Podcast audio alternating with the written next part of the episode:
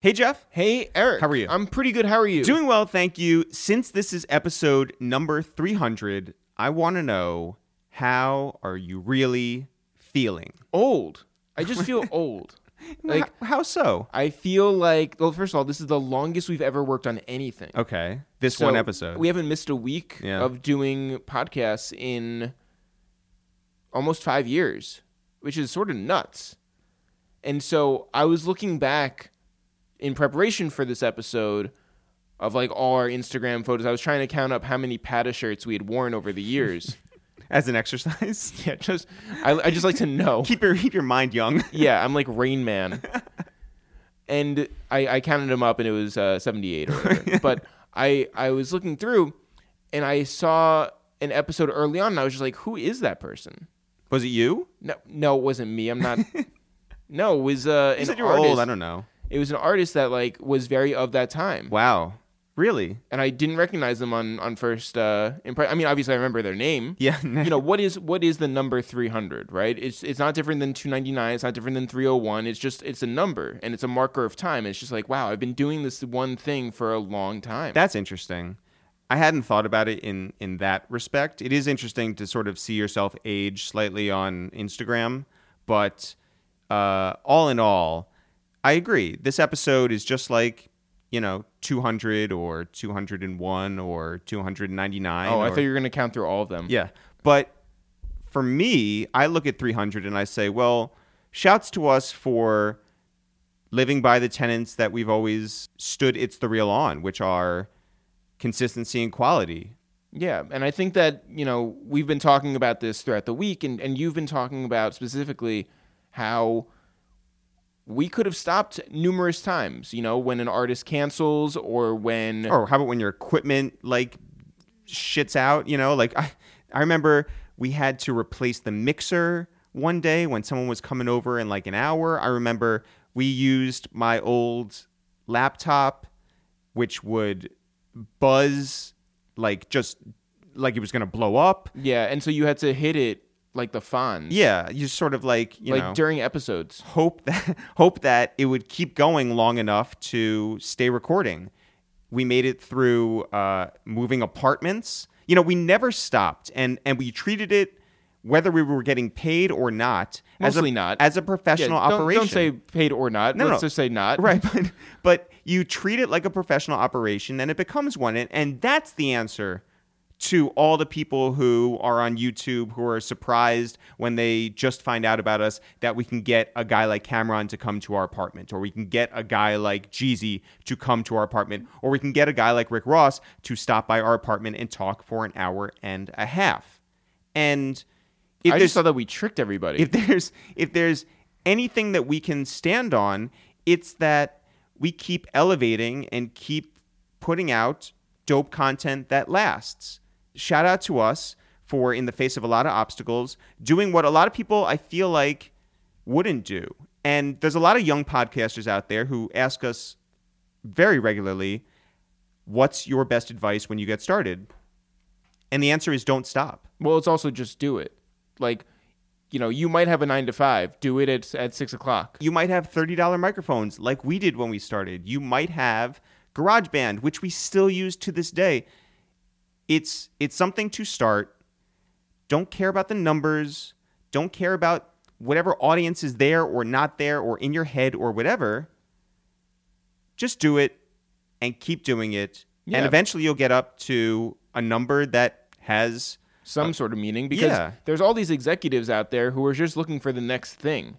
and, so- hopefully that's you. Yeah. And hopefully that's us. You know, we we've we've been the next thing for a while, and we hope to become that next thing. And maybe it happens on episode 301. But it was important to us to get somebody up here for this round number, this number that has great meaning to whoever. Can I just ask, are we going to celebrate for 350 as well? you know, Because like we did 200, we did 250.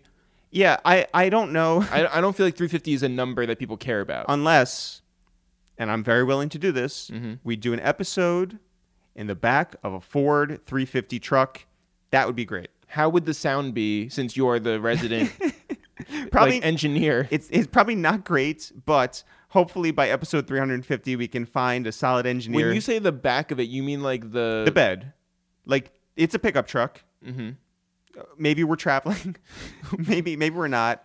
I would be willing to travel an hour and a half and do an episode in the back of a pickup truck on the highway. You know what guys? I'm not going to say the destination. Let's just sort of like go What? Let's just sort of go. let's just sort of go man that's that's it that that's the advice i give to young podcasters let's just go Isn't that like a Mazda uh, i don't think so slogan? let's just go I think it's no i'm pretty sure it's not like just drive or something. I don't. I don't think that's it. I don't think that's it. Just, but I do want to get YG on for episode 400. 400. Yeah, Got it. Yeah, That's smart. I mean, we do love a pun. yeah. Um, now that I think about it, we really should have done two Jews and two black Jews review the movies for episode 300. Watching 300. Damn. Is it too late to kill this episode? How about us hmm and the LOX in the back of a pickup? That would be a lot of fun, by the way. What? The five of us in the back of a pickup truck doing an episode on we the wouldn't fit. Also, It'd be great. Styles would throw me over. Again, yeah. All right, so even better, we will fit. Yeah. Uh, Jeff, there's a lot of room in the back of a Ford 350. I can't wait This until episode we get sponsored. is sponsored by the great Ford Motor Company. yeah, American made. Let's just go. Let's get built Ford tough. Jeff, Joe Budden's on the podcast today. Do we say that already? I don't know. I don't know either. Joe Budden is on the podcast today, and we were thinking about who we wanted up here, what would be very meaningful for an episode where it just shows how long we've been at this, how much we've excelled and elevated. And Joe is the perfect guest because he, like us, is a creator who didn't let things get in his way.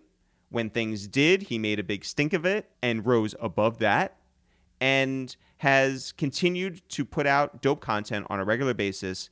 And the Joe Budden podcast is clearly your favorite podcast, We're the third favorite. and we are your third favorite. So, Second is up for grabs. yeah, with with that sort of delineated, Mm-hmm. first and third, that's up to you guys. Yeah. It's just facts that Joe Budden podcast is number one. Yeah. We're number three. Someone's in the middle. Yeah, you guys figure out who that is. We're not going to tell you who your second favorite podcast is. It's two Jews and two blacks reviewing movies in the back of a pickup truck. That's exactly right. Yeah. Jeff, when do you want to get into this episode? right after I tell people really quickly, you know, we we don't ask much of our audience, we don't ask much of our supporters, but we've done 300 episodes of our podcast, and if you can just tell people to listen to any one of our episodes, even if you're in the Joe Budden universe and that's all you care about, we've done great episodes with Mal, Rory, Parks, Ice, uh, Nadeska. I'm trying to think who else. Just there's been a lot of people Our who first Joe Budden uh, interview. they- they're all great. You should check those out. Start there and see where else it takes you. There's 300 episodes to choose from. Hitmaker was on here. We've had a lot of Joe Budden's friends and Joe Budden himself twice. Jeff, when do you want to get into this one? Right now. All right. You ready? I've been ready. No, oh, I know. I just didn't want How to How many stop. times are you gonna ask me if I'm ready? Turn this shit on. well, what are we doing here? Introduce me. Hi. The fuck. All right, ready, Jeff? Um, Yo, what up? It's Eric, aka Stepped on Bricks, aka Billy Jean. Yo, what up? It's Jeff, aka 300 Down, aka the New York Knicks in the fourth quarter. Fucking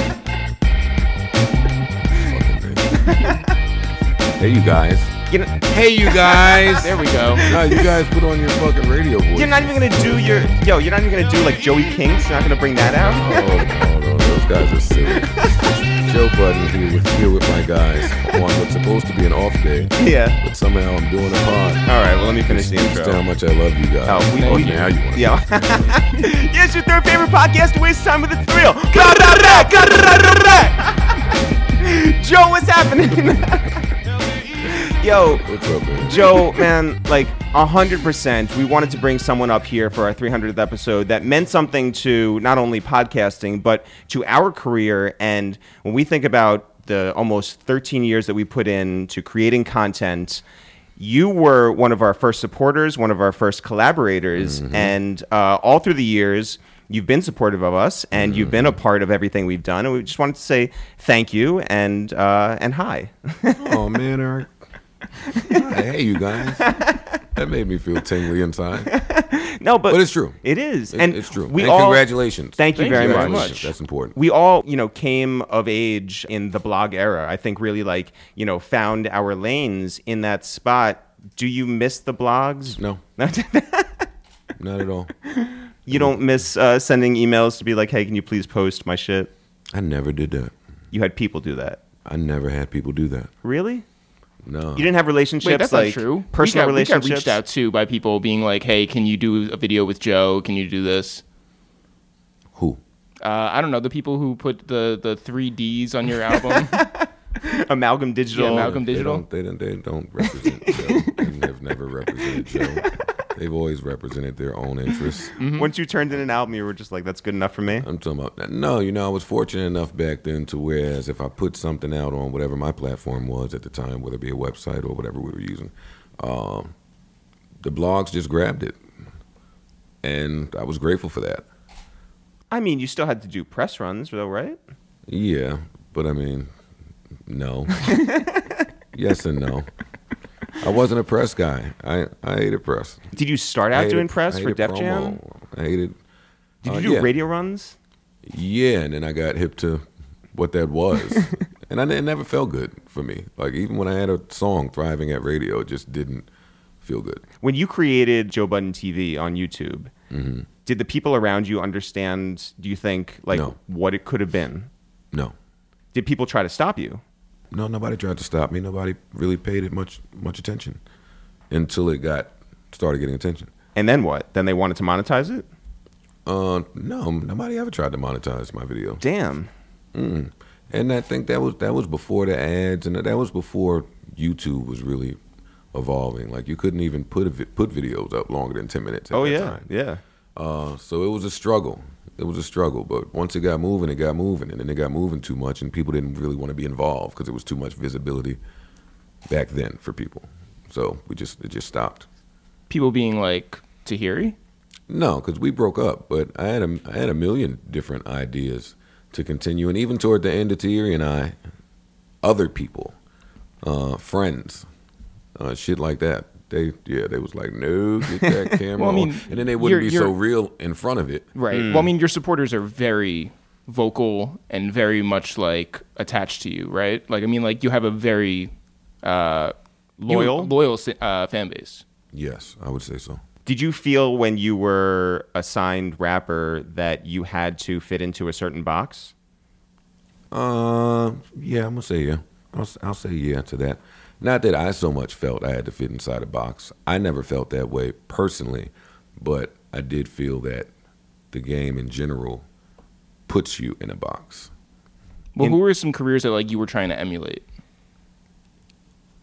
None. I think I just kept picking things up along the way, and the more I picked up, I didn't see anybody else really emulating, uh, really doing anything that I would emulate. Like, I very quickly learned that I would be for a lot of people.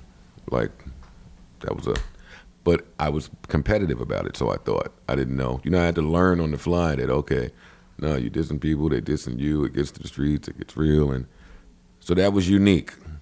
Like whoever I admired before then, they didn't go that route. I quickly learned that I hated a, I hated a major, hated a major, didn't want to be here, hated clubs, hated whatever stereotypes y'all were trying to get me to push out there. That was unique. Uh, quickly learned I didn't want to make up tempo radio. I didn't want that to represent me. It's funny that that kind of represents me though, somehow, but. Oh man, I had a lot of plans. God just laughs at plans. But anyway, I quickly learned that no, I was going to have a very unique journey. Well, you couldn't have had any plans in like high school, could you? I didn't really attend high school. But high school age, I mean. Oh no, high school age, I was breaking the law, right. Allegedly. But it wasn't like, okay, I can see where this is going to like lead me. I'm no, going I to could never see shit. I can never, I can never see shit. To be honest, Do you think that that is like helped? not then anyway. Yeah, can you see shit now? I see it all now. I see, I can see clearly now. The rain is gone. Okay, all right. So But back then, now, no, I was a 17 year old, 16 year old on dust. um, was just living. I was living crazy back yeah. then. Well, one of the things that we really admire about you is uh, taking things into your own hands, right? Like really being the boss of your own career as much as you can be. And for us to see you take a chance to be like, let's say the the Stephen A. Smith of you know rap commentary or hip hop culture, whatever, and go take the complex job and be able to go on multiple times each week, bring something new to the table, and make your opinions like the center of conversation, that was impressive, right? To do mm-hmm. it for the time you did it was impressive. To leave, to take that leap off the ledge, also impressive because a lot of people would have just re-upped and said, "Okay, I'm working in this building. It's working. Let me keep doing this for three years, four years, or whatever." Oh yikes! No, no, truthfully, right? and but you didn't. Jesus. You didn't. that sounds nasty. Yeah, yeah, yeah, yeah. And so and so you moved on from there mm-hmm. and decided to see what you could do. Okay, the revolt thing comes and the Spotify thing comes, but looking back at it, how nervous were you when the contract negotiations didn't go your way? Could you could you see the future? Yeah, Like honestly. yeah, yeah. It's funny. I was just having kind of a similar talk last night with Brandon, who also does a podcast. Shout out to him, Grassroots Podcast. Shout out to Brandon. and because he's going through something in podcast world i won't spill his business but i was sharing with him that i'm going to always bet on me versus any company corporation any i'm just going to i'm going to always bet on the creatives against the corporate at complex and i'm going to always go into something seeing how high the ceiling is for growth in the first place uh, I quickly learned at Complex that the ceiling just wasn't very high for me per se in terms of growth, and I was clear in where I wanted to go. And as an independent, you have the ability to be nimble. Um, you have an ability to kind of know, have your pulse on things before them. Like you're on the ground, you're with the people. You ingratiate yourself with the people, and you'll beat them to the punch every time. I'm to always bet on that. I went to Complex at one point, Ian and I, and maybe and said, "Hey, we want to we want to start a network. Podcasting's happening. Y'all don't do shit here. Take the network. We'll bring you five podcasts. You give me." Well, we weren't even asking for much, forty grand a month, and they said no. And I thank God that they did. To sell ads against it, to distribute it, to promote yeah, it. let me let me build this out here. Move. I, I just gave y'all this show. It's working. It's thriving. Now you you naturally would want to build on that success. But I really thank God, Ian and I thank God that they said no, Rich Antonelli and them. So that was good, man. It wasn't so much room for growth. Um, the scary part in leaving was I had a baby on the way. That was the scary part. So I didn't know I didn't know how long the the wait would be until I was actively being paid for my work again. Yeah, I mean, is it scary like from everyone else's perspective? You not only have like you know your baby's mother um, to be, you not only have another son who's going to go to college, you not only have that, but you also have people who work for you in the podcast. Mm-hmm. So it's like a lot of people counting on you to bet on the of- creative, A lot of people bet on me. And you were sure of it. Yeah. We can certainly relate, but to like see it in someone else. yeah, I mean, I just think that like one of the underrated things about what we've done and what you did was to be patient. Talk about like being patient in that time. I mean, well, also like not having ads against your podcast. Oh man, uh, that's I give all the praise to the fellas for that. To be honest, it wouldn't be possible without their outlook on things. It's really not me. Uh, a big part of podcasting is the management of people, and when you're dealing with your friends and people you actually love and care about their best interest, if there's a disagreement on on something like that, ugh, it could be bad. So yeah, nah, that's that's really Mal, Rory, Parks. I don't even think about Parks in that way because he's from the dungeon with me. Like he's been my engineer for so long, so he knows what time it is. We'll do something now, get paid. You know, we hustling out here. Uh, but Rory, Mal, the rest of the crew, every- everybody, it's all it's all them. Was it difficult when you were in a, another big building, Def Jam, being that creative and betting on yourself? and you're a different Um, Well, person at, that point. I was battling myself still, though. So I was I was clear in what I did and did not want to do, and where I didn't want to be. But I didn't know the rules of the game so much. I didn't know how the game was played. I didn't really understand the business, and I was at odds with myself, which is a recipe for disaster. All of it. So I spent a large part of my twenties just causing disasters places, just because I didn't know how to how to fully articulate how I was feeling, and I didn't have the proper team in place. To I don't care how talented you are, if you if you don't have the right team in place, you're not going to get very far. And it took me a long time to get all the pieces kind of together at once. Back to that patience that Jeff was speaking about. Like, yeah, that it's funny that funny that yeah, I would say I'm pretty patient. well, Well, when you see the bigger picture, Sure. When you see the bigger Yeah, because you have to zoom out to be able to see that. sort Yeah, of. I'm never, I'm never, sh- I'm never short terming it.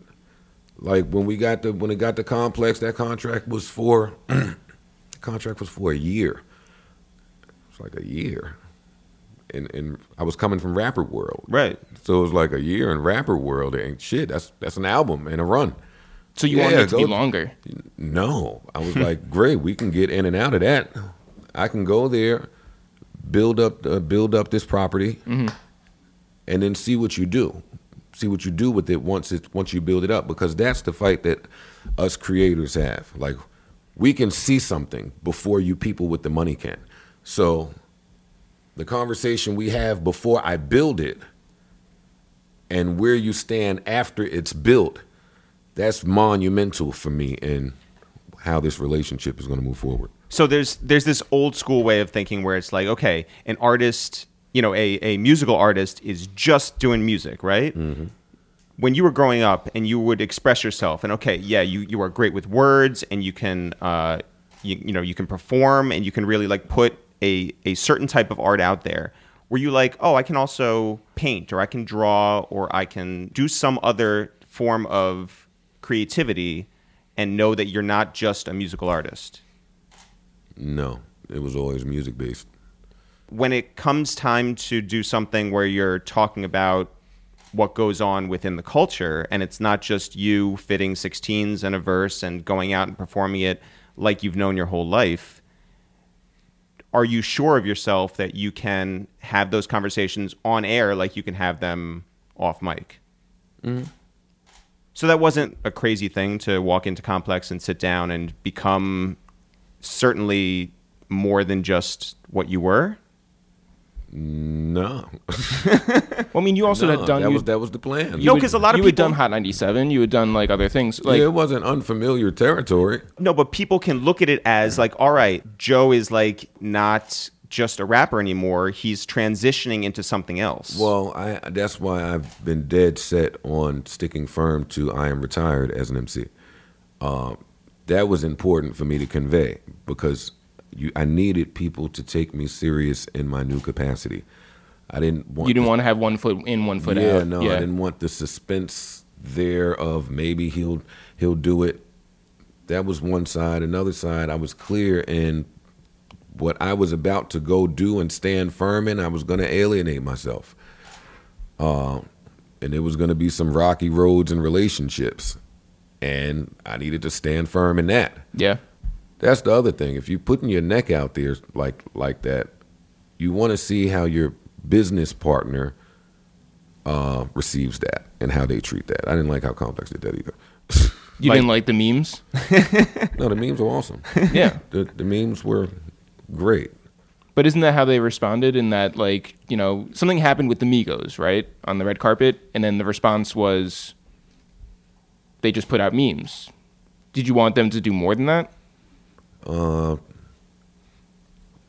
yeah, yeah. Well, that only happened. That that story that we I've told that story a bunch, but Yeah. that built up to that. That built up to that. But back to what I was saying, yeah, I told Complex to hire security, and security didn't cost very much. It's in LA, it's security everywhere, and they wouldn't pay the three hundred dollars. So I went I went to bat up there for, for me, Nadeska, Akademiks, more so myself in Akademiks. People already hated him. Enough people hated me. So Yeah, that was telling that we go on your platform every day and give y'all this type of content that is not being delivered anywhere else. And y'all won't pay three hundred dollars back to the ceiling not being so high for growth. That's a that's a sign. I don't ignore signs. Did you think to yourself that um, you have no problem like holding your tongue? I can just you know say whatever I want with good conscience. Well, yeah, I wasn't gonna say anything. I wasn't gonna clout chase. I wasn't gonna say anything that wasn't true to self. Anything that I didn't firmly believe. Anything that would make me not be able to sleep at night. You would talk to younger artists, a Yachty or or whoever, and convey things that you had gone through. And I, we watched it, you know, knowing what you've gone through, Mm-hmm. knowing what your career looked like, and how you've battled certain people and certain uh, long-standing um, Mentalities. ways. Yeah. And if people really listened to you, I think that they could have learned things and understood that while maybe you were saying it loudly or maybe you were saying it and they didn't want to hear it, they should have. Yeah, New York people talk a certain way, man. that's that's what I chalk it up to. But yeah, no, and, and I'm. That's one of the great things about this shit that we do too. It's, it's only to give information to the younger people, the older people. People call my phone every day. The labels, the artists, producers, the execs. They just want to kick it. They just want to kick it about this shit. Conversations have been open. It's awesome. Were people ever afraid that you would say things that were said in confidence? No, no. Because this thing kind of started with like the people that fuck with me fuck with me. It's a lot of people that don't, but it's a lot of people that do. Like they know how I give it up in real life. No, you tell me something, that's where it's gonna stay. I got. I'm not. I'm pretty responsible with my platform. And Could would you just really quickly just give out something that nobody knows that was said to you in confidence? Just burn a bridge on our podcast. No, I think it would really help us. no, no, I couldn't do that. was there anything you liked about the complex platform itself? I liked a lot about it. Uh, I liked a lot of the creative people in there. Uh, Jinx, who I still work with to this day. I still like Akademiks. There's a lot of people in there, a lot of people that left, but a lot of people in there that I really fucked with. I fucked with how they went about certain things, just other things I didn't fuck with, how they went about certain things. Uh, but I learned a lot there. Really grateful for the experience because I learned a lot. It was my it was like college for me. What relationship did you have with Puff before you guys started negotiating the Revolt deal? Uh, not not too much of one. He we we knew each other. Uh, we've been together. I think I was in uh I think I was in the studio with him when uh they were trying to come up with Ciroc or some type of alcohol. Really? I, I was there with Royce. And Wait, the like the, the taste profile or yeah, the like name that. of it? Not, no, not the name of anything. It was just liquor tasting and mixing and experimenting. And Royce was uh Royce was working on I want to say the Dirty Money album. Oh, right on.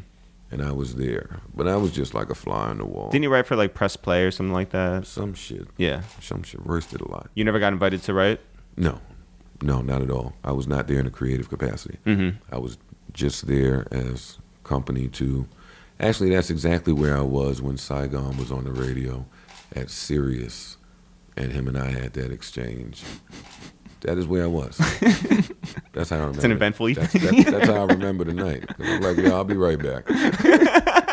Uh, but yeah, and shout out to Saigon. Were there moments where you were just like, yo, this is not how it should be going? Like in, and what? in your career where you were just like, yo, I'm at Def Jam, like Focus was a hit, right? Hey, like my, my entire career is that. Hits? No. My entire my entire career, fuck you. My entire career is hey, this shouldn't be going this way. yeah. Every, every moment of it When did you think that things were going most right? When you were in it? Like not like in music, yeah, I never felt that way. never. No. So, in deciding to end that portion of your career, were you like, okay, now things really can go my way? Like maybe like the way that I was living my life No, or I was too afraid. to stop. Yes. It was too much fear with that. It, it was my it was my only skill. Uh, as far as you saw it. Yeah, you know what? No, that's not true because I always knew that when I stopped rapping, I would be do I would go do radio. That's how I saw it in my head. Yeah. Because this was a long time ago. So you just envision radio as broadcasting. Were you like, yo, maybe I'll have to go to like Baltimore or to like Atlanta? No, I knew I would only work uh, in a major city. The radio, the type of radio that I wanted to do, I could not do everywhere. It would have to be New York, Chicago, Philly, L.A. Were those also good Joe Budden markets? Those were good markets for me to be myself. Right, but, But I- for your rap career. music, yeah. Oh, mm, shit! This is even before we was tracking all the analytics. But let's see, L.A. was always my second biggest market. So yeah, Chicago was a top market for me. Mm. Uh, not so much Jersey. Really? What? Jersey was not in my top ten markets. That's crazy. That is really wild. Yeah, I know. It, it really hurt my feelings as a, 22 year old. Well, to be fair, everything hurt your feelings. yeah, good point. You thought that there was Hmm. a radio career after your music career. Well, how did the Hot 97 thing start?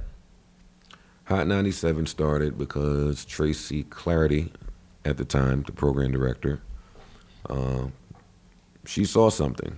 I had a relationship with her, and she saw something, and she said, "I want you to do the morning show." And I said, "I've never done that." She said, "I don't care. Just get up there and talk." I said, "All right." And she got me a hotel in the city, and I went up there and did it. And then they wanted me to keep doing it. Yeah. I mean, but like, were you nervous before you actually sat down? Like, super nervous. I was really nervous, which, which is interesting because there's not too many times in my life where I've ever gotten nervous, like speaking to crowds. It's what were the other ones? Uh, the first time performing, Which was performing where? Period, which uh, the Canton uh, in Journal Square in Jersey City. That's where your Jersey, you know, movement started. That's right. All those Jersey fans. Yeah, Yeah. well, Sorry, fan. something like that, something like that. But yeah, then made my first time performing as a signed recording artist, and the night before I had to go and uh, do the morning show. Wow. That's a short list. Yeah. I love talking to people. you just got to break out that shit like once, and then you're all right. Who was your team like with you for the morning show? That was what era was that? Oh my God. I, I don't remember the first team. I don't remember the first team. We went through a few different teams. Did we have Menya at first? I don't remember if we had Menya. Was there anybody up there who could like? I mean, was Tracy it was directing you? Like, no, no, no. She let me do what I want. she let me do what I want, and that's why it was great and probably short lived. Menya, we had at one point. Ashy Larry, we had at one point. Envy, we had at one point. Shit, Miss Jones, we had at one point. And then I think she might have took over after I left. did you do the traditional thing of like laying out like when you're going to do commercial breaks and what segments you're going to do? But and that's radio. yeah, yeah, yeah. So, yeah, that, that was radio. We tried to be as non-traditional as we could be. Yeah. We came up with Smackfest. Yeah, we had Ebro for a little while. It was a cool time. It was a cool, cool time. Good time. Yeah. So when the podcast starts, like clearly it's gone through a lot of different. Um, But wait, wait, wait, because yeah. that was then. That was early, earlier in my career. I said, all right, when I stop rapping, we're gonna go do radio. Yeah. But now, when it's time to stop rapping in 2016, you know you're not going to do radio. So that's where that fear comes. Yeah. I'm not going to Power. I'm not going to Hot. I'm not going to Chicago. I'm not going to any of these places. All that stuff I thought earlier. So now it's what the fuck? What the fuck will I do? So you were retired when you started the podcast. It wasn't like I'm doing a podcast and that can help No, me I sell started more the records. podcast and I was and I was rapping. Right. Because the podcast, well, the podcast started in 2015, and I put that album out in 2014 and 2016. Mm-hmm. So yeah, I was rapping and doing a podcast, but we did the podcast for free for three years. Yeah. Like, I never said. And you guys So there in was- studios at first too. so there was nothing to be afraid of in doing it for free, Yeah, like at that time. Yeah, no, not at all. Building equity. And that's you know you don't have to do. Uh, you don't have to throw to weather. You don't have to have like a DJ break. You don't have to like Although that would have been a really do commercials. Don't move, I think. What having a weatherman? Yeah. in doing that, were you like, okay, podcasting can be an interview show, podcasting can be No, like barbershop talk. gonna do interview. I was I, I was very clear. I didn't want to talk to people. I didn't want to do interviews. I commend all you guys. But you do an interview series right now. I know. with the people that I would like to speak to. But how is that any different from having an interview show? Not, everyone is not welcome. That's the difference. Well, no, neither. Same with our show. I think that we're very selective about who we like have up here. And Yeah. I think that like it's possible to Joe, we- only, Good for you guys. We texted you a lot to There- get you to. There, to there are some shows of course. where they don't really have that say. But I think that because you have this in your own hands, you could do Yes. your podcast that way if you wanted to. I would never want to do that. It's nasty. You just save it for YouTube. yeah. well, why did you? I hate when the guests come on the podcast. N- did you hate when It- Pusha it- came up? No. Right. That was the shit. Yeah, That was like the hardest shit ever. He killed that. yeah. You recorded for many hours. Yeah. Well, one, we love Push. Yeah, and Two- it two, it we was love- the center of Two, conversation. we love Drake. yeah, And three, you love drama. Three, we love drama. That, that was the center of the conversation. And I, I, I, I love Push's mind. So the fact that he hit me to come up there, it said a lot. It was a big statement. It was. he obviously understood what you had built with your platform. Did you understand how central that thing was going to be? Uh, no, no, I don't think that was really the goal. I just wanted to grow it. I didn't know how. I didn't know how important it would become Were you to a people in the industry. were you Actually, by the way, I do want to commend Eric because in 2016, I think, or 2017, Mm-hmm. whatever it was, we had a roundtable at the end of the year. And we had like uh, Scottie Beam and a bunch of other people came over. And Eric said for Rapper of the Year, no, artist of the year? Artist of the Year, Mm-hmm. it was you, even though you had not dropped any like music, but you were the most influential for every conversation. the most important voice, you know, and your artistry was talking. And It just so wasn't every single person besides me disagreed. but I think that, you know, you in hindsight you you are correct. Thank you, And even back then you were correct. and thank you. He was Yeah. correct then. yeah, Yeah. yeah, You were the most important voice, and remain the important voice you are because you have those conversations. That was the cheat code in talking instead of rapping. It was like, okay, you rap, you rhyme words pretty well, but it could be a ton of people who hate your voice, hate your style of music, hate the way you look, hate the way you dress. Just a million reasons why somebody is not checking for your music. But just talking, you were able to just insert yourself in whatever conversation you saw fit. And some of them traveled. And then the artists, the sensitive artists, oh, they, they carried away from me. They carried away from me. Yo, what's the dumbest thing you thought was responsible for the fact that you were not who you thought you would be when you signed to Def Jam? Like the smallest, dumbest thing. You're like, oh, it's got to be the clothes, or it's got to be like this market, or it's got to be this executive, or What's What- the smallest thing that you saw within yourself that you were like, "Oh, if only this one thing. This is responsible If only like people like forgave this one thing within me." I, I never felt that way at Def Jam. At Def Jam, I was I was still kind of pure. That's where all the anger came from because Def Jam is like a dream situation for me. And then you get there and you start learning the game and, and seeing how the business goes, and it's like, ugh. So no, I never felt that way there.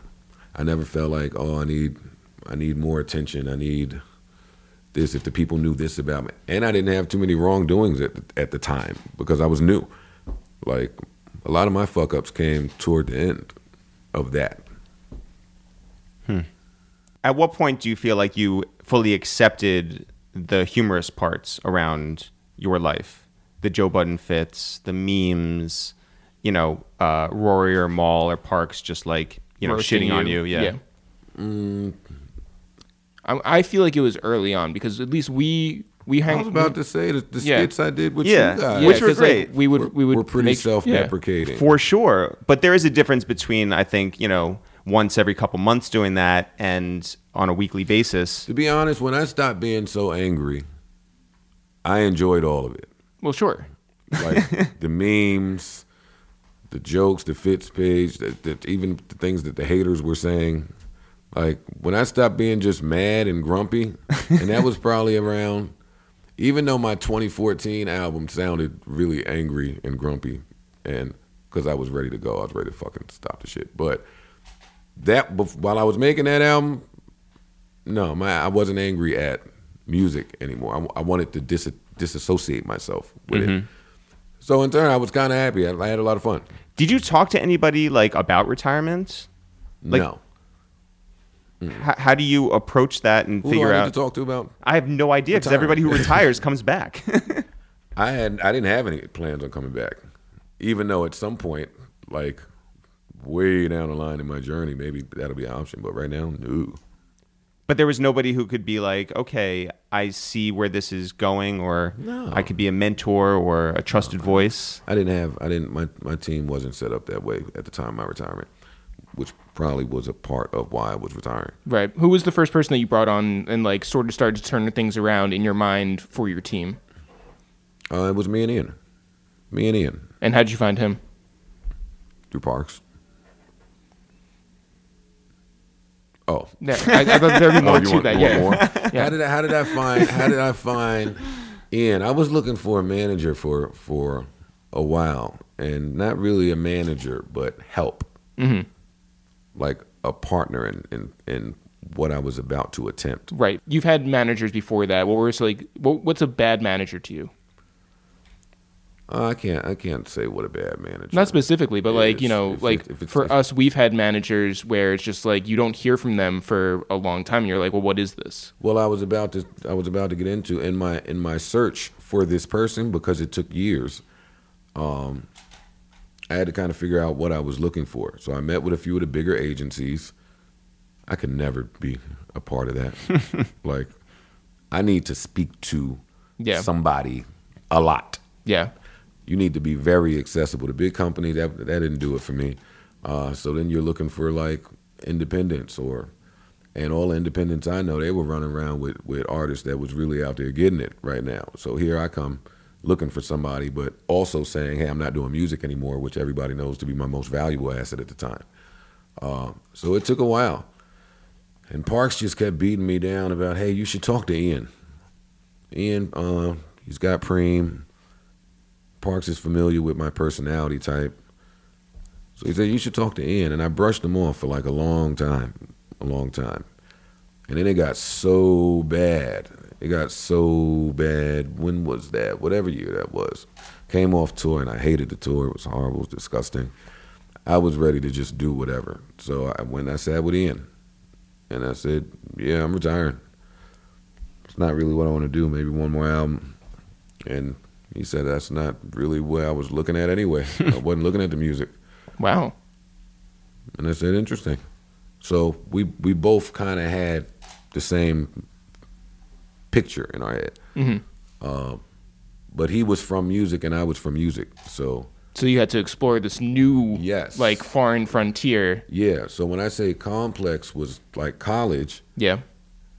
complex, we him and I both learned a lot about ads and integrations and licensing. Did you really throw yourself into it? into what? Into learning all that stuff? Like you weren't just like, okay, well maybe that's just like Ian's thing. No, Jeff. No. I've, and anywhere I've ever gone, I've been inquisitive, which mm-hmm. is how I always became like unhappy. Yeah. like I was always in search of the information. Like when I got signed to Def Jam, I really didn't know the significance of being signed to a production company and then them being signed to Def Jam and then who's got power over the budgets and I didn't know how many budgets there were. I didn't know there was a stipend for it. it's just too much. It's Yeah. too much. It's too much for a 22 year old. Yeah. So you get it on the way, uh, and that's what me and Ian did. We we had the complex idea, we got the complex, and we got a lot of the information. Every morning, we just sat. We I was the first person there every morning, is what I'm saying. Like standing outside at 5:45, I would beat the coffee trucks. it was my first job. It was my first time back in. It's my first time in corporate world, seeing people go back and forth to work. You got to understand, as a rapper, yeah. this was like this was amazing Weird. this, Yeah. this was amazing i was I, I was talking to people hey the lunch break people the, that crew and it was fun man People must have thought you were a psychopath. Showing No. up to work in like a good mood. no i just that same passion that was in music once i stopped music if you if if passion is in you it's going to come out If mm-hmm. it's, it's going to come out somehow and i attacked that complex job with just so much passion like they thought i was nuts when i first got That's what. I'm saying. Like they did most people do not show up to their job like super excited. It's just like another thing to do. You got fam. Complex was Oh no, I get it. editorial, but they were trying to do content as well. And here you have this guy who, for lack of a better term, is like it's like instant content. Yeah. If I'm just running down the hallway, that's where a lot of those stupid videos came from with me, Angel Diaz, and they came from, oh, you just got to tape him. And that was gold. That was gold in there.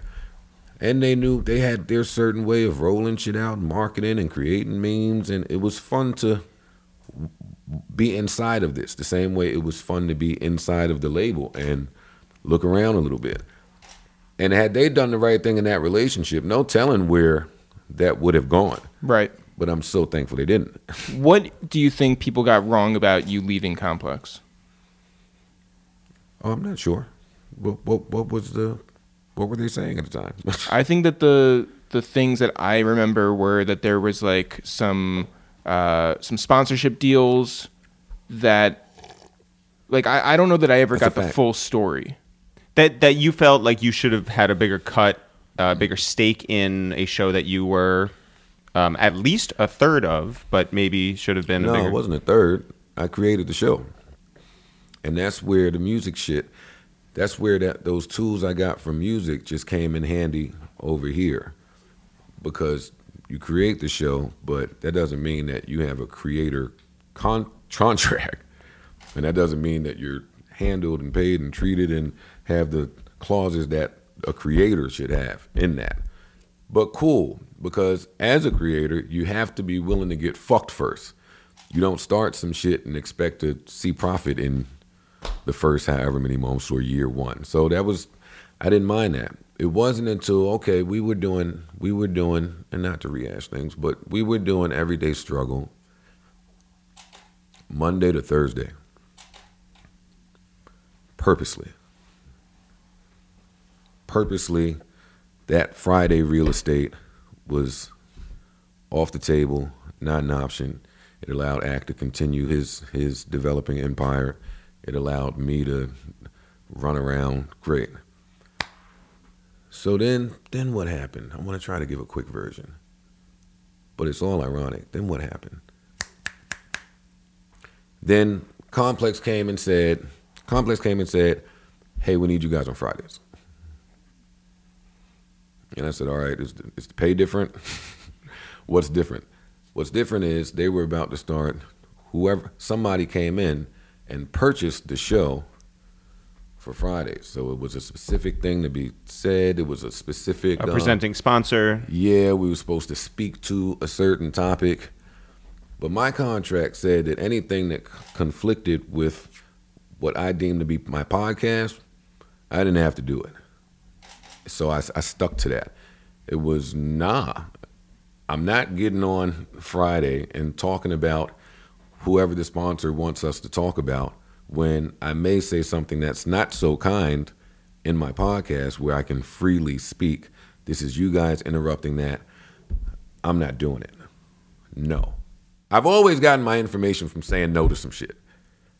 I said the no, and that became a really big deal, come to find out, because Spotify had purchased Friday for Oh, Wow. Spotify purchased Friday. I thought it would have been like a sneaker thing. it was Spotify. Or like Old Spice or something. no, it was yeah. Spotify. That's why this story is amazing. Yeah. That's crazy. Spotify purchased was You. purchasing.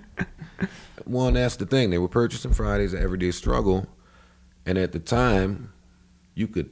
It's arrogant and narcissistic to maybe think that they're purchasing it for you. So you say, okay, they're purchasing the show. Not until Complex was making that a real big thing that I was saying no to Fridays. They was making that the super big deal, and then Complex said, "Fuck you, we out. We doing it anyway." So Joe Joe didn't come in for Fridays, and now it was Ak and Nadeska, and I think the first person they brought on might have been might have been Action Bronson or ASAP for one of them on a Friday. And you said, Now, mind you, this I is spent I every spent Monday day through. Thursday saying I spent Monday through Thursday up there saying, "Hey, we'll be back Monday since Complex don't want to pay us for Fridays." I used to purposely say that. So anyway, they do Friday. They bring on Action Bronson or whoever they brought This is on. all because they ruined your catchphrase. well, no, I'm just telling you how my business partner was behaving in the relationship. yep, I get it. Um, so they brought on whoever they brought on.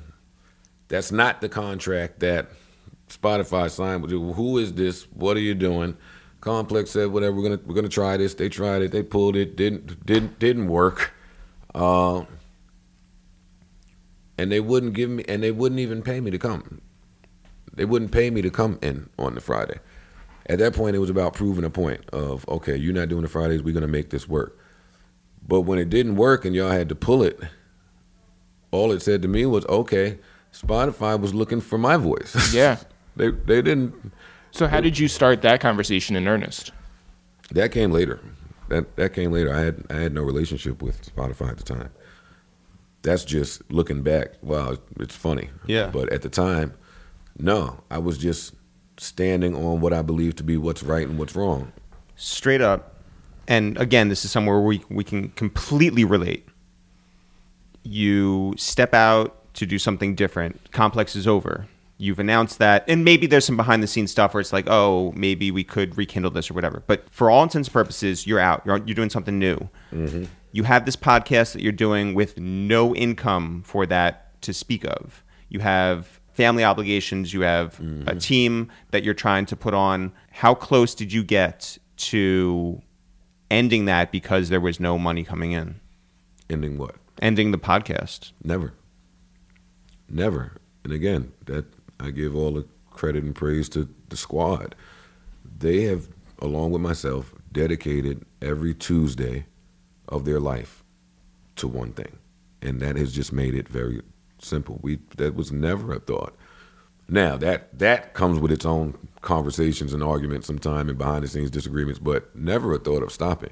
Did you think of going to any other places other than Spotify for the podcast? Uh, yeah, but those thoughts were short lived. Um, we had talks with Barstool. We went up to Sirius for a little bit.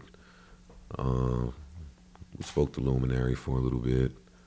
Who else did we speak? Spoke to a lot of people. And you ended up. Spoke to Larry Jackson for a little bit. I'm Yep. sure. What about Spotify? Was it like The plan.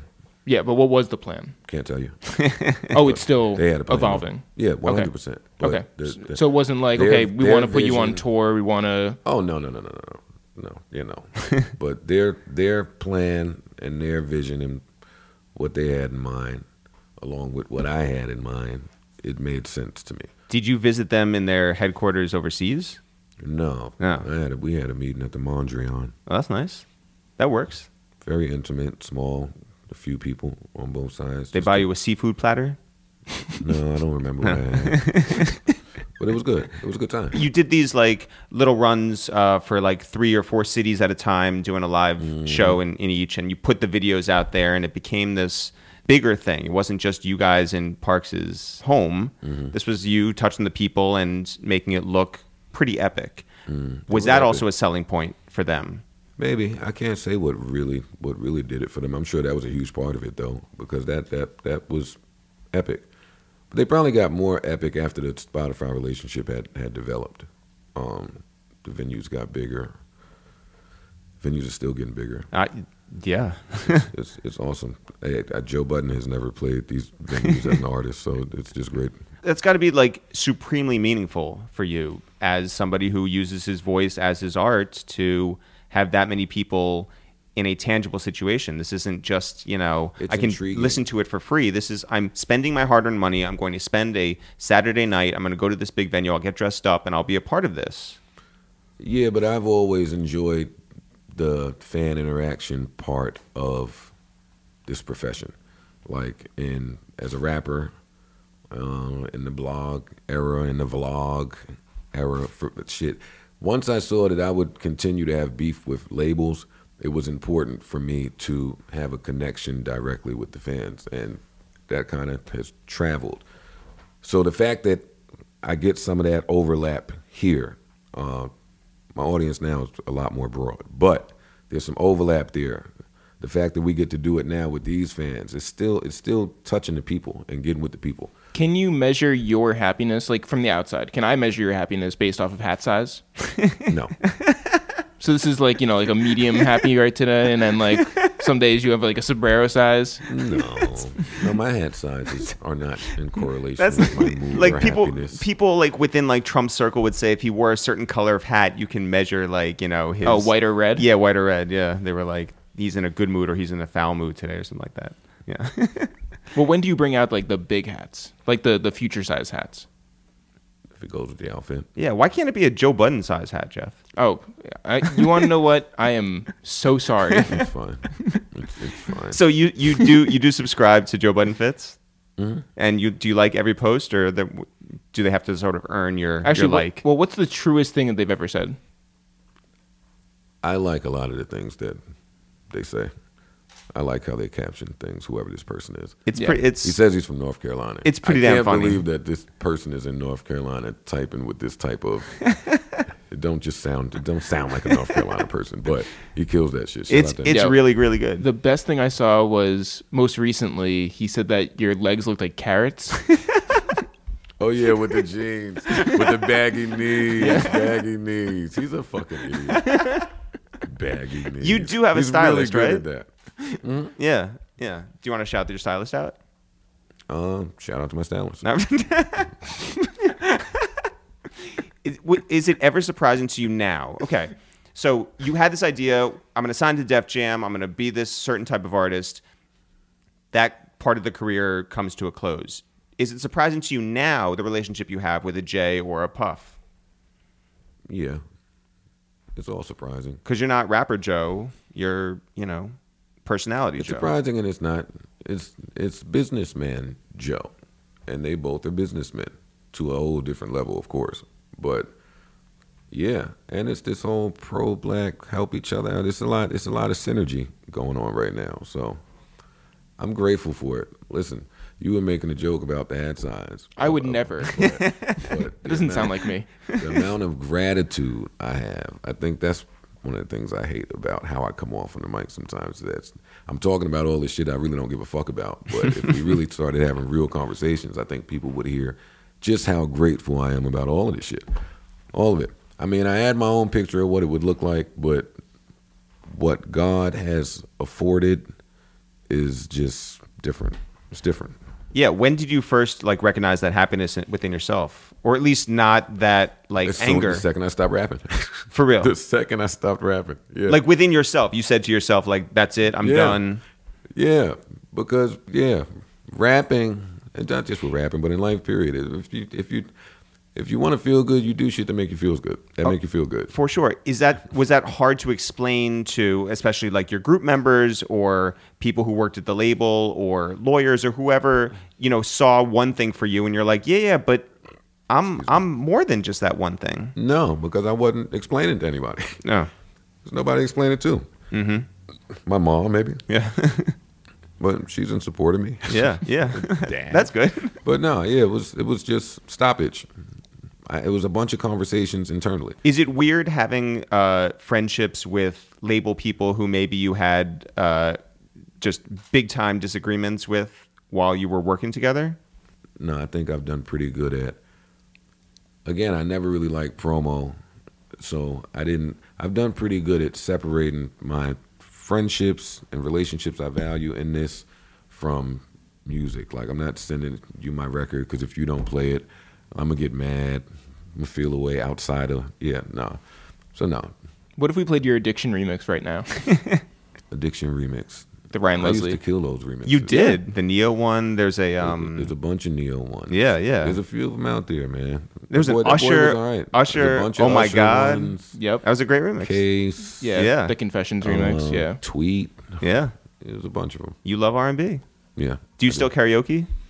Uh, I haven't had the time to, but I would love to. You should turn that into a moneymaker. What karaoke? Yeah, you singing karaoke. Probably not. No, Then you have to clear the music. I was watching a YouTube compilation of you like remixing different songs today. So like mm. Tyga, a bunch of other ones, and I really enjoyed it. So yes, I do think that you could make money doing karaoke. That that that video has like sixty thousand views, by the way. They like that shit when it happens. Yeah. Do you? I enjoy podcasting. I enjoy all that shit that we do on there. Is there a topic that you just like? If it comes to your, you know, notes, and you're just like, I really don't care to talk about this, or are you just open to whatever anyone brings to the table? Um, I try to stay away from politics and religion, but that's me in real life too. Mm-hmm. So those are probably the only two that I'm like, eh. Or if it's like a whole bunch of sad shit, we'll try to tone that down a little bit. But uh, everything else, I'm open to it. What's the smallest thing that you cannot believe you had a huge argument about on the podcast? The last podcast, Mal to- told me he's never been hurt by a woman. he's never felt hurt. And I sat there and said, "How do I end up in these conversations with people that are 38 years old and never?" So that happens a lot. That happens a lot. My memory is bad, so I can't think of all of them, but it happens quite a bit. Yeah. What's the longest that you've overstayed your welcome at Parks's house? Parks would have to answer that because I do hang out. I'll hang. You also show up on time. early. Yeah, that has to be annoying to Parks. Now, now that I think about it, because we might not record till six, and I'll come at four. Oh my god. What? Well, early is on time, and on time is He's late. engaged now too, Yeah, by the way. four Like, is yeah, like- yeah, congratulations. Four is like, first of all, two hours too early. Like, if you showed up here two hours too early, I'd be like, I don't know what to do. I got here early today. You- No, not you two showed up hours on- early. You showed up on Not time. two hours. Wait, what No, I if did people not. showed up early at your pool party? I showed up early. Well, like what? A minute early? Uh, you can check your text. it was yeah. like five minutes It early. was five minutes Yeah, early, and yeah. I beat your photographer. You did. yes, you did. No, Shout but that's you guys were not prepared when I got here. You know why? Because I was early. I was here. Eric was here, so we were on time. We live here. Yeah. Yeah. No. You can say Tommy was late. No, Tommy was on time, yeah. Sure. which is late. Yeah. Who's somebody that you had on the pull up who have you had relationships with everybody before they show up, or is there anybody that you met on set? Uh, I met Cordae on set. Loved him. Yeah, he's But- great. But again, I went into that as like a real fan of him, so I wanted to meet. I wanted to meet him. yeah. I wanted to hear him. Uh, so that was great. I think that's dope, by the way, to be able to be a fan of these people and also speak your truth. You know, like because there are people who are like, no, I can only do one or the other. Yeah, no. Joe Budden is going to speak his truth. if we've learned nothing else throughout my career, it's I'm going to speak my truth. Everybody else, I probably have had. You you knew Russ.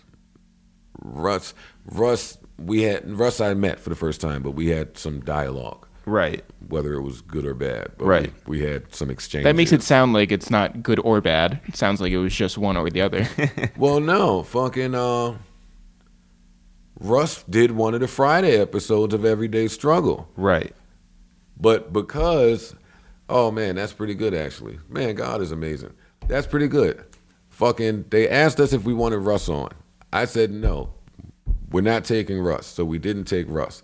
Then they took the Friday bag and they just needed to put people in the seat, so they put Russ there, who was mad that we didn't take him before. So he got there without that the head of the ship there, and he tore their ass up, or Nadeska really, and they went back and forth. So when I got to work Monday, I tore his ass up. So that was our exchange, Do you do you and now I love the guy. yeah like would look- would I love him? Uh, you should. He's Okay. pretty awesome. I I don't know him and I don't know much about him other than I, I know that his uh, reputation precedes him. Yeah, that, maybe it does. are you more forgiving of of uh, uh, reputations preceding people because Your yours reputation might have yeah. I'd like to think that I'm a pretty forgiving person. Period, Eric. But, uh, yeah, that, that's another part. Another part of it. Yeah. I have a lot of empathy for artists because I know what artists go through, and you go through all of it. So, yeah, I've been in that boat. I'm probably still in that boat. There's a lot of people that don't fuck with me for things that just are not true about me. Mm-hmm. You got to live with that in artist world. Like people get married to whatever idea of you exists at the time, and they won't let it go. like you as an artist period you know i bet Yeah. that took a lot for people to be like oh joe's really not coming back to rapping right now and joe is going to be this social commentator Yeah, I'm sure that was tough for people, but like my my for real for real fans, my entire career have wanted to see me succeed and win. I, for them, I don't think it matters whether it's music. It could have been fashion. It could have been anything. They would have been genuinely happy to see me happy and thriving. And I bet there's a lot of people out there who just know you from the past like three years. But there's a bunch of people that have no idea I'm a rapper. Yeah. or used to rap. Yeah. Um, I read pretty often, yo, today is when I found out Joe Budden did Pump It Up. And I'm like, fuck, why did you have to find out? I wish you didn't have to know. I like it like that. Yeah. If you don't know me from rapping, then don't know me from rapping. Who's somebody that people have confused you for, like in like airports or something? Uh, Swiss. what? Jewel. What do you say in the moment? Nothing. You're like, You don't not- you I'm don't not- double down and yeah, say like yeah, Clockwork's my yeah, favorite song. TikTok. No. If somebody came to me and it comes to me and says, "Hey, you're Joe Budden," a lot of times I'll say, "No, I'm not." Really? Yeah, I don't, yeah. How do you deny that you're Joe Budden? By saying, "No, I'm not." They're like, but you're wearing the, the hat. I know. I'm still not. Where's the dumbest place you've been caught by like TMZ? Like that you're just like, really? Like you're at the movies? Like Nah, I've I've only ever seen them at airports and. They don't come to New Jersey? Serious business. no. Well, yo, what was the story with the kids who showed up at your house?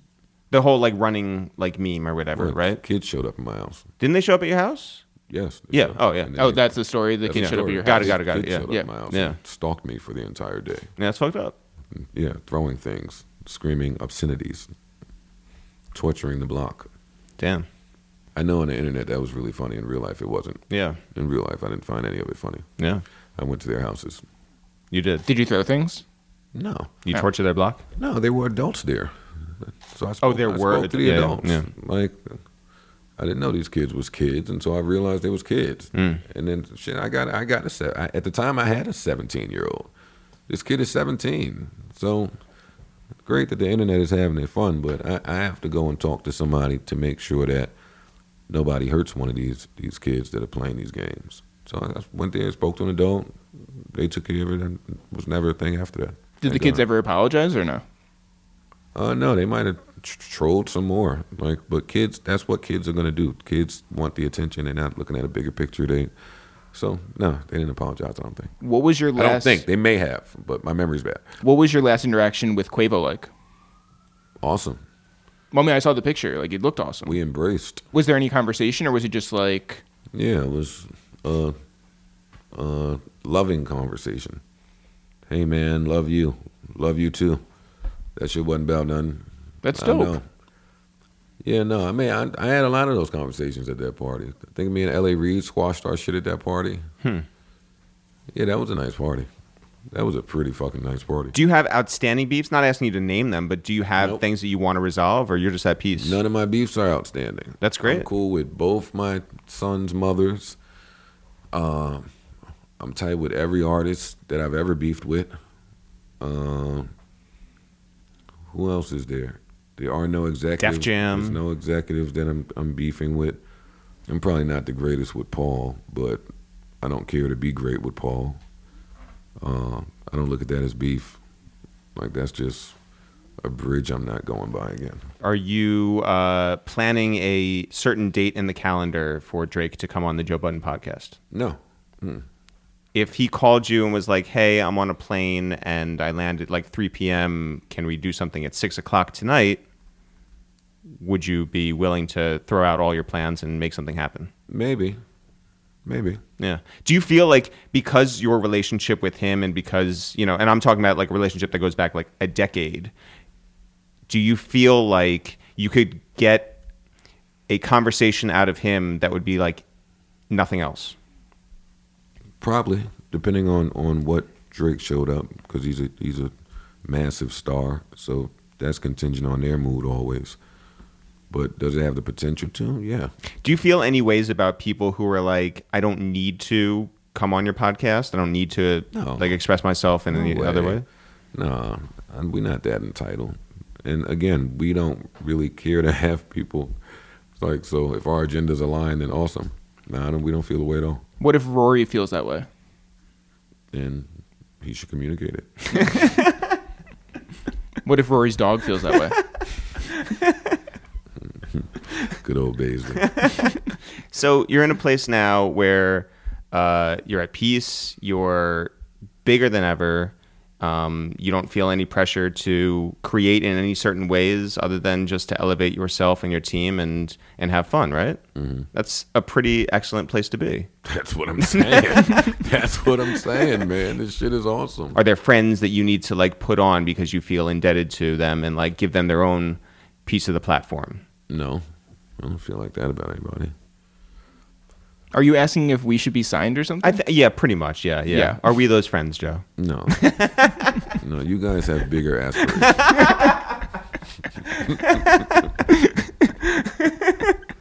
the Revolt show we've always gotten a kick out of because uh, we're especially close with um, people who have been on there, like Jinx, like Diani. Um, we don't know Remy personally, but she is amazing. She's awesome. Um, do you do you find that because that, that that show I imagine tapes for a long time and then you guys edit it down?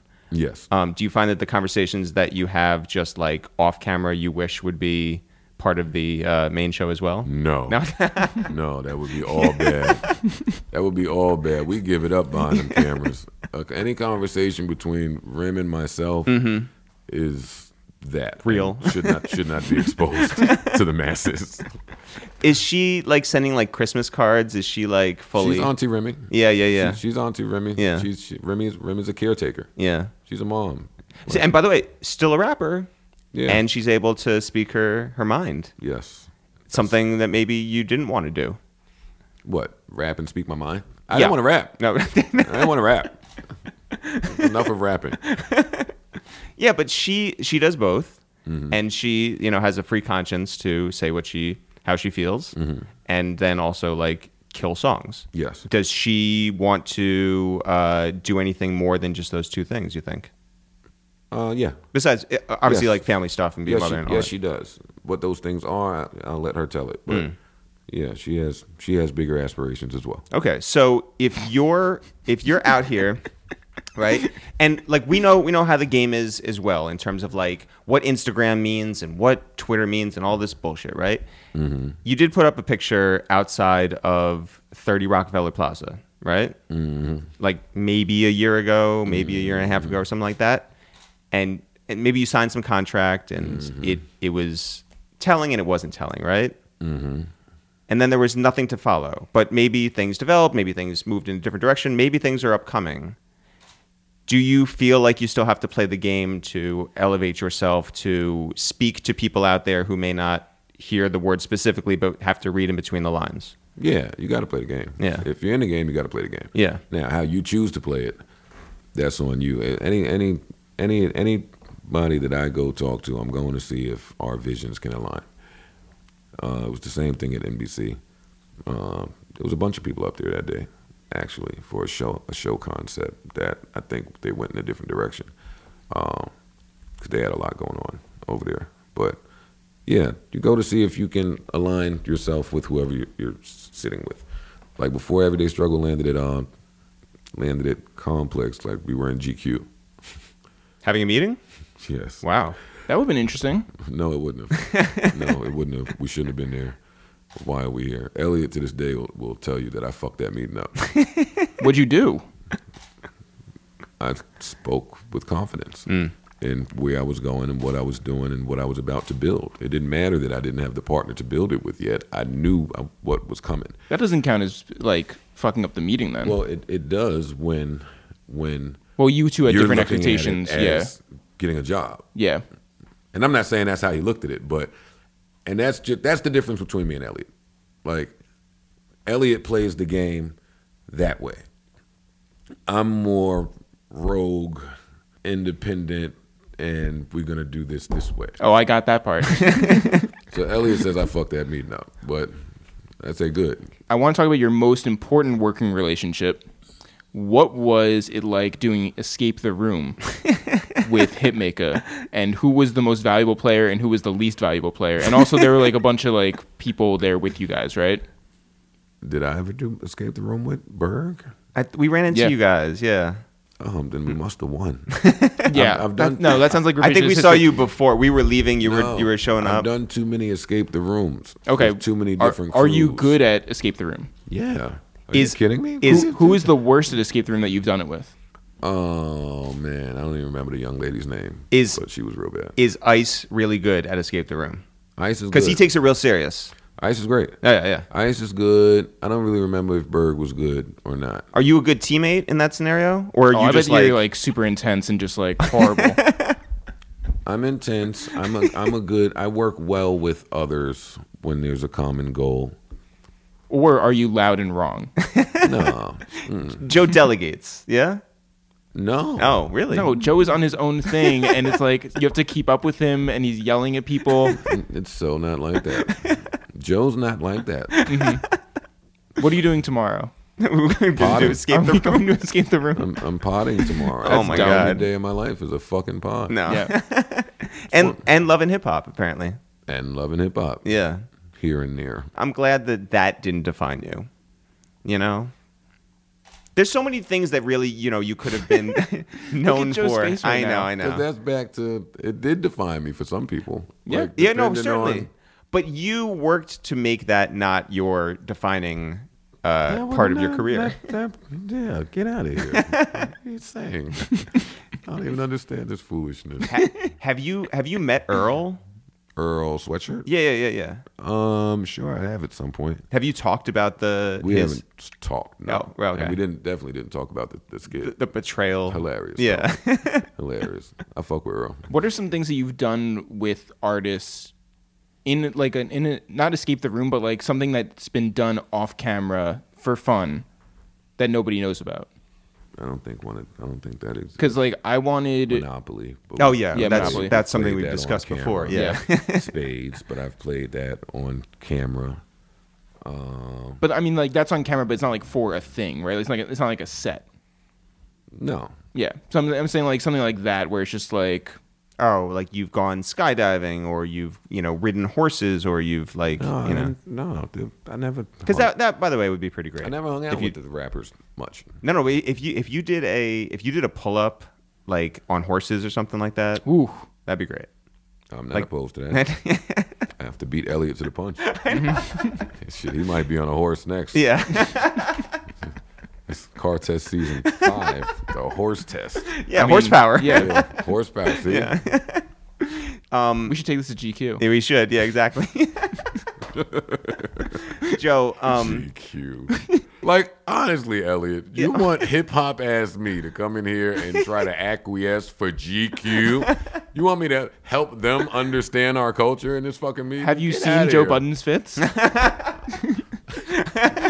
You know what? It's only the guys that clown me. You know, only men. Mm-hmm. I enjoy that too. The men think I am the worst dressed character to walk the face of the earth. but women are really into the wife beater and loose sweatpants. No, women really, and women like my style of dress today somehow. You're because you can tell how happy you are by the size of your hat. Oh, fuck off. Joe, uh, having known you for uh, 12 years or so, it is a joy to see how happy you are. It is. Oh, man, it you is- guys. no, it, it is really awesome to see how your career has elevated, how it has kept moving forward. And as fellow 300 episode podcasters, we tip our Joe Budden size hats to you, and we look forward to what comes next. I appreciate that, man. I was sitting here this whole time and I'm listening to you guys. I'm like, oh fuck, maybe I'm not as silly as I used to be. like all this stone faced serious business bullshit. You, you did say before we started recording, you're like, I don't want to talk. I was listening to the podcast that we did, uh, whenever that was, like four years ago or so, and there's one of my favorite clips of all time. Yeah. Which is yeah, when you went to the hookah bar with a bunch of friends and you went up to the DJ and you requested thong song. no, it was And then they started playing your song. And you were like, "Now I look like I have requested." Oh my god, it was so embarrassing. It was so embarrassing. it's one of the greatest stories ever. Yeah. Those- I always get myself in those types of moments. It's like, what the fuck are you doing right now? Thanks so much, Joe. What's no, no, no. What? Thanks so much, my ass. What? the hell's going on with you guys? Oh, everything's good. Tell me about the bigger aspirations. No, we can't tell that on mic. Ah, boo. All I'm saying is we're meeting with GQ tomorrow. Shouts We need you to Elliot. come through. Yeah, come through and ruin the meeting for us. That's us. right. Thanks everyone for listening to this new episode of A Waste Time with It's Real. If people want to find out more about us, I'm Eric. That's Jeff. Together, we are It's the Real. No apostrophe, no spaces. By the way, I don't care if after 300 episodes you can't tell us apart. I really don't. Stop telling me. If people want to find out more about this podcast that's 300 episodes deep, it's called A Waste of Time with It's the Real Jeff. People want to find out more about what's going on with us. Where can they go? You can always go to itsthereal.com, I-T-S-T-H-E-R-E-A-L dot com. You can also find us on all streaming platforms. I'm talking about Spotify, Apple, Acast, Overcast, Castbox, the whole cast. uh, you can also find us on Twitter at It's The Real, Instagram at It's The Real, Oh, YouTube, It's the Real. YouTube It's The Real. Yeah. Um, we've got some videos that we're hopefully going to be doing this year. We've got a few that we put up last year with Cam'ron, Go Rick check them Ross, out. Press Cheesy, play. They're fun. our Rockefeller reunion. Jeff, this is the part of the podcast where we like to shout people out. And I said, if you want a shout out on our 300th episode of the podcast, reply to this and let us know your absolute favorite episode of A Waste Time with the Real, and we are going to go through your answers right now. Shout out to our man in London town, Abu Calves, Daniel David, who said Jin's episode. Shout out to some black guy, and his at name is one that I cannot say in good conscience. Yeah, it's that dude Effie. he he DM'd us after the last time we said we couldn't say his name. He was like, "I'm so sorry." but for this, he is a huge fan of the Mac Miller episode. our Mizzle said either the episode with Kaz or Parks. Real CBG says the Little Brother episode second is Phonte, third is Bun B. Michael, I am HBY, who we met in LA a million years ago. Yep.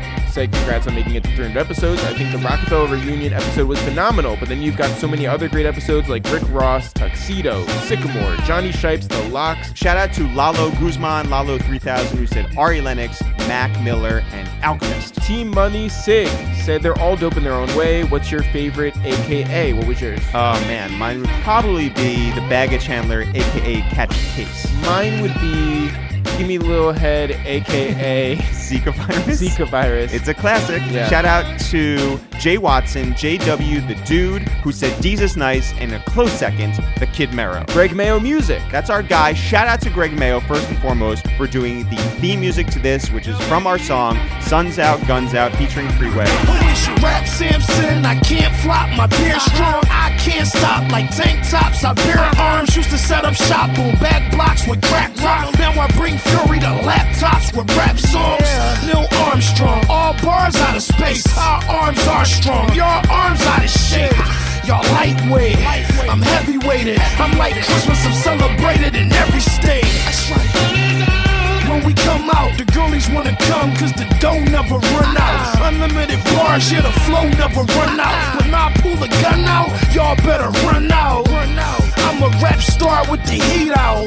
Might sleep with your girl, but never eat out. Summertime, no doubt. Arms always be out. Team early just murdered the track, now we out. Uh, he said Dan Rosenthal hands down. Oh, a little insider trading there. Yeah, because he's actually on the episode. Shout out to I am Denny Blanco, that's Denny Talks, who said Cam'ron was informative, educational, and funny. Chris Culler said episode number 146 with the LOX. Pragmatic says the biggest boss, Ricky Rose.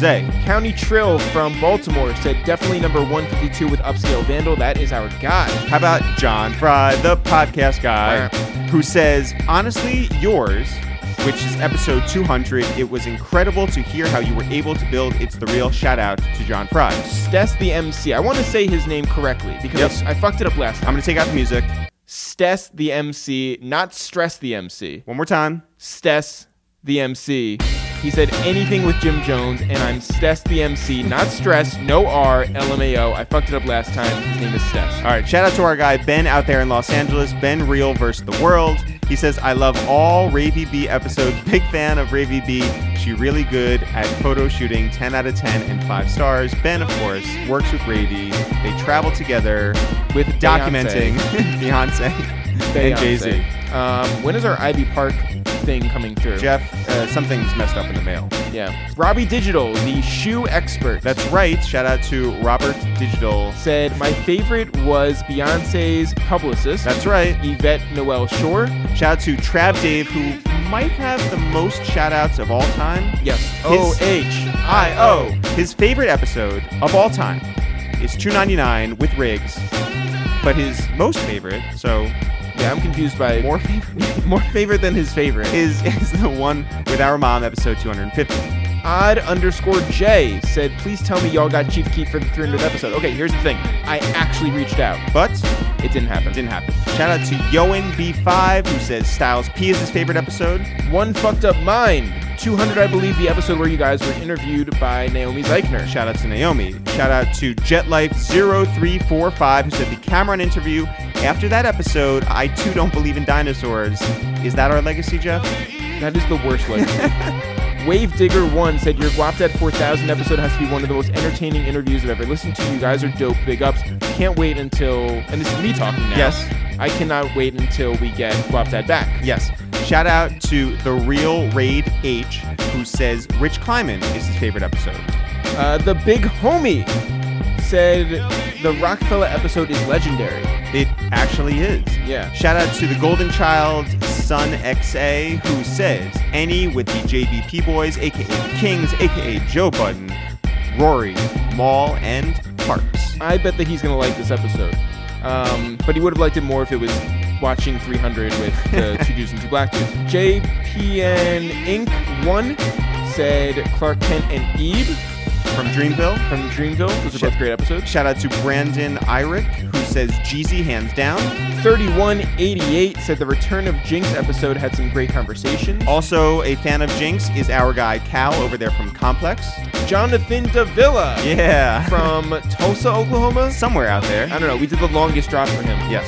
Definitely the Rick Ross one and Chase B. Shout out to Daryl C. Murphy, a big, big proponent of A Waste of Time with It's the Real, who's a fan of The LOX, where Styles said he threw a chair at Puff Daddy. Uh, Hen Season said, I don't know my favorite exactly, but for whatever reason, I've played back Rory's episode Mad Time Shout out to our girl Shan Star, out in Australia. that's right, who's a fan of, ready for this, Gravy B, Cam'ron, Drika, Jim Jones, Wiz Khalifa, Rex Arrow, Mac Miller, John Monopoly, Rembert, too many to choose from. Smoking Aces LTL said, I know it's going to be the obvious answer by many, but that Rockefeller episode is just so damn good. Shout out to Cinema Sai, who says the first Phonte episode. Stop it, guy, said Westside Gun. How about Humor Hyderabad, who said the one with Mal from the Joe Budden podcast is his favorite episode, Love from India. Dolnenzo said the Sickamore episode, the first one I heard too. So I think that's like, that's very early on. It's like That is 30 early something. on. Shout out to Stephen from New Jersey, our guy who said, Yo, shout out to making it 300 episodes. This is amazing. Damn.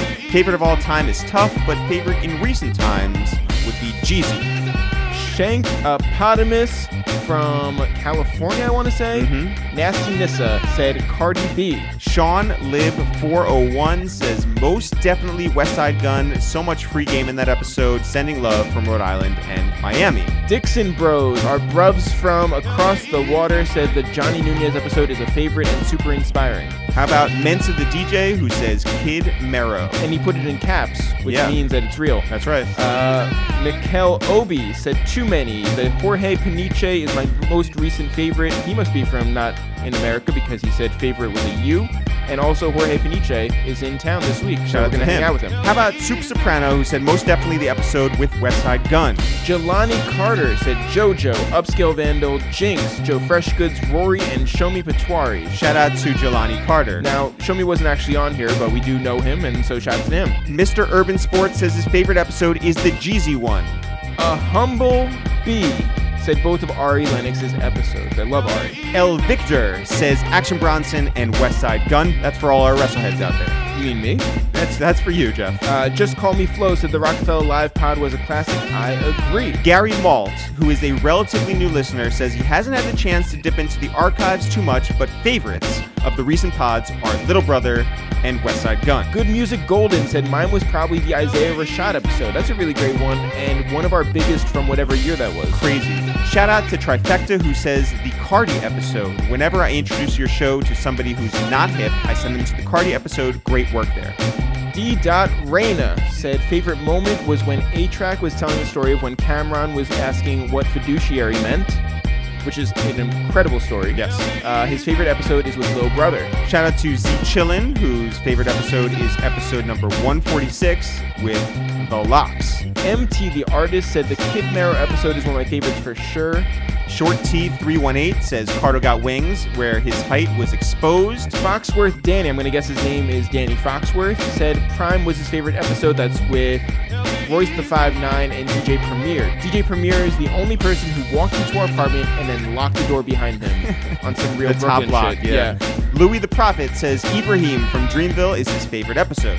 I Wear the Cape said the one with Joe Budden, Wait, not this one. okay, got yeah, it was such a different time for him, and one of the first good guest appearances he did where he didn't feel like he had to walk out a bunch of crying faces. The Wiseman Show says New Year's Day 2018, episode number 163, Remembering Combat Jack.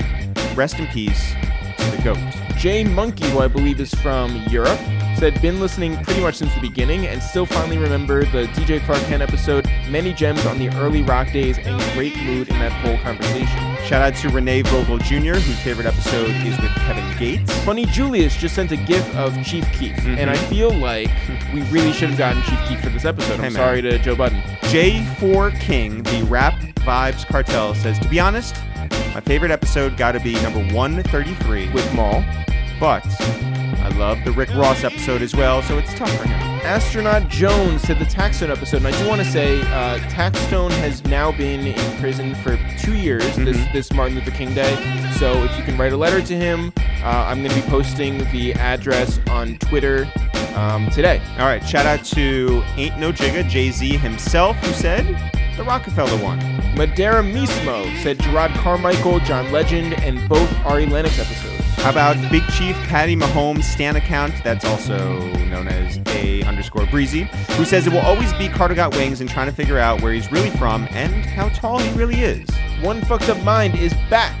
he said, although it's a different podcast, honorable mention to the mid 90s episode of Two Jews and Two Black Jews. A lot of people don't know this.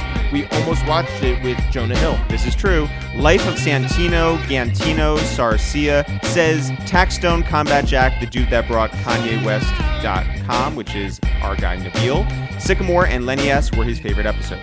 Jeez Louise, that's cousin Lou. Yeah. Said Mama Real episode was dope. That's 250. Official CQ says Guapdad 4000 giving advice. That was a very, very funny episode. OG Carlton 77 said the episode with cousin Stizz. Rebel Rome says easily both Guapdad episodes were his favorite.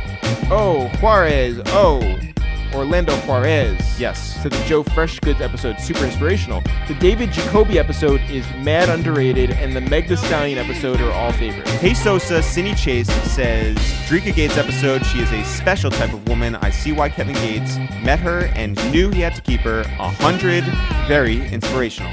Alex Deo said Dallas Martin. P.S. Get Baby Yoda on the podcast. all right. Yeah, sure. Shout out to Hovain, who said his favorite episode, his own. LOL. Brenzel W said Cardo is probably my favorite of all time, but it's tough because there are so many good ones. And shout out to our guy, John Muru, who says, Mal from the Joe Budden podcast. I thought Ebe Hamad was interesting. And Chuck English, congrats on the 300th. Jeff, congrats to you. Congrats to me. And as always, guys, not for real, for real. Sure, sure. We'll see you guys next week.